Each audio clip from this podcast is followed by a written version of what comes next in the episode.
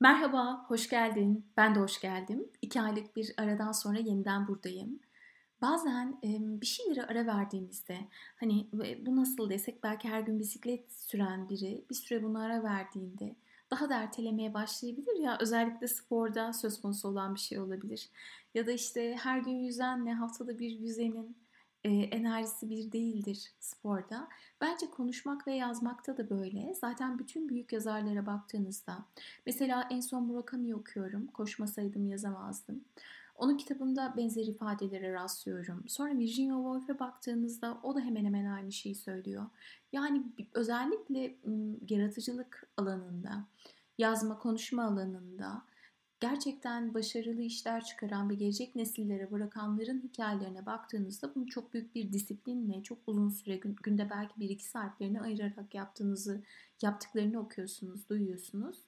ben de benim için böyle olsun isterdim. Belki şimdilik böyle değil ya da sonsuza kadar böyle olmayacak. Bilmiyorum belki. Neyse olumsuz bir şey söylemeyeceğim.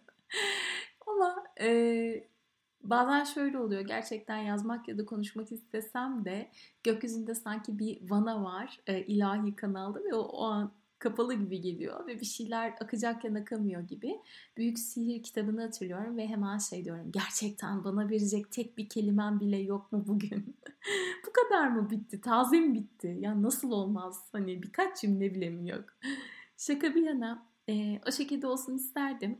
Ama yazdığım yazılar ya da yaptığım konuşmalar genellikle bir anda akan şeyler oluyor. Mesela e, iki aylık bir aradan sonra en sonunda Instagram'da paylaştığım yazı buradayım olunca bununla dönmek istedim. Çok enteresan bir şey yaşadım o akşam. E, hiç alakası yoktu yani böyle yazı yazmak, paylaşmak gibi düşüncem yoktu. Standart bir e, cumartesi akşamıydı eğitim vermediğim ya da danışmanlarımın olmadığı. Ve bir anda Netflix'ten bir film açacakken buradayım diye bir cümle geldi içime ve saniyeler içerisinde oturup e, hemen bilgisayarımı kucağıma alıp onu yazıp paylaştım. Ardından bir takipçi mesaj atarak dedi ki az önce hiç e, diyaloğumun olmadığı yani tanımadığım bir takipçim az önce içimden size nasılsınız diye sormak istedim ama ne alaka dersiniz nerelerdesiniz ne yapıyorsunuz diye sormak istedim ama ne alaka dersiniz diye soramadım ama siz yanıtını verdiniz dedi. E, çok güldüm. Çünkü gerçekten birden buradayım dedim içimden.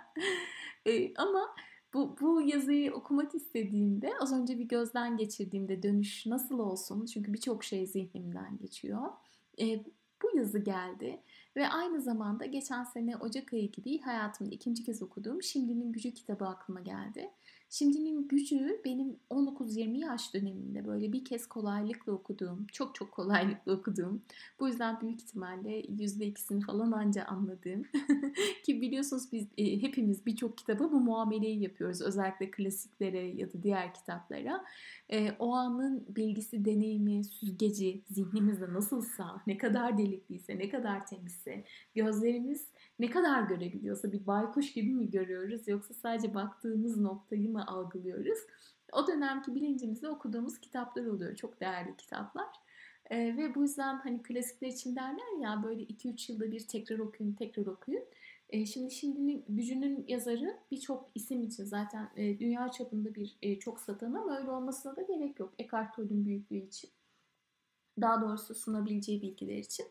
E, Doğal olarak bu kitabı 18-19 yaşında yaşamak, e, okumak ki e, şu anın 18-19'unun dahil olduğu bilgiler çok farklı. Geldikleri nesil zaten indigo kuşağı ya da işte gökkuşağı çocukları diye geçtiği için bambaşka bir alan. Ee, bizim 18-19'umuz daha farklı bir realitenin içerisindeydi. Doğal olarak Uzun yakın kısası kitabı elime aldım çok büyük bir özgüvenle ve daha böyle 10. sayfasında e, adeta bir duvara toslamış gibi hissettim kendimi. Gerçekten e, oradaki bilgiyi özümseyerek, hayata uyarlamaya çalışarak ilerlemek beni çok yıprattı. E, yıprattığı bu arada parantez içerisinde gülcükle söylüyorum.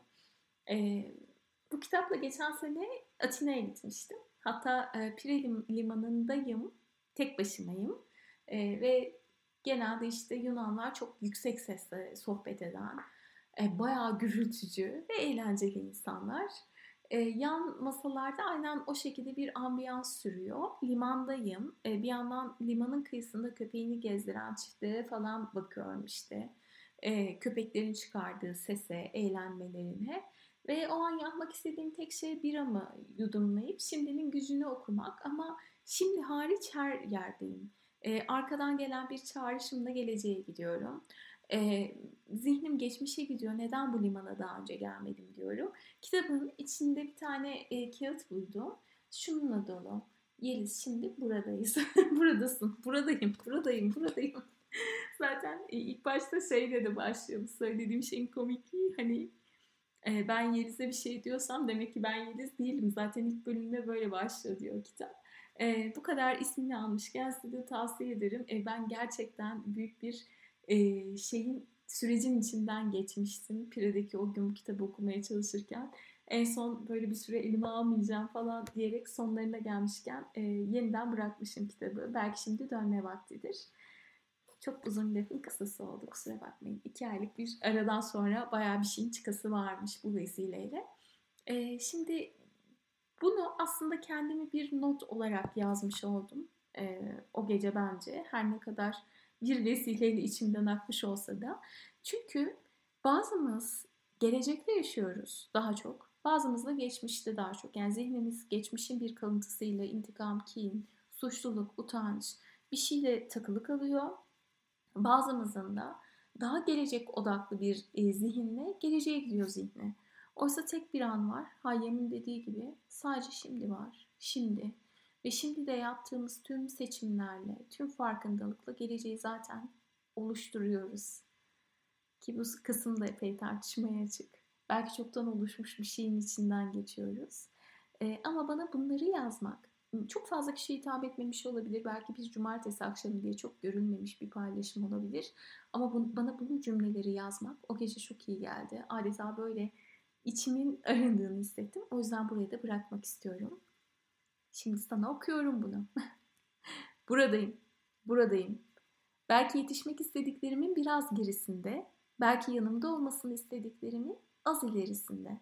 Belki henüz sabahları benimle uyanan ve dünyayı baştan yaratan, o ateşin düşlediği yerde olmasa da buradayım. Buradayım. Buradan geçmiş olanlar için belki bilinen bir yerdeyim. Buradan geçmeyi isteyenler için Nasıl gidildiği bilinmez bir yerdeyim belki. Ama buradayım.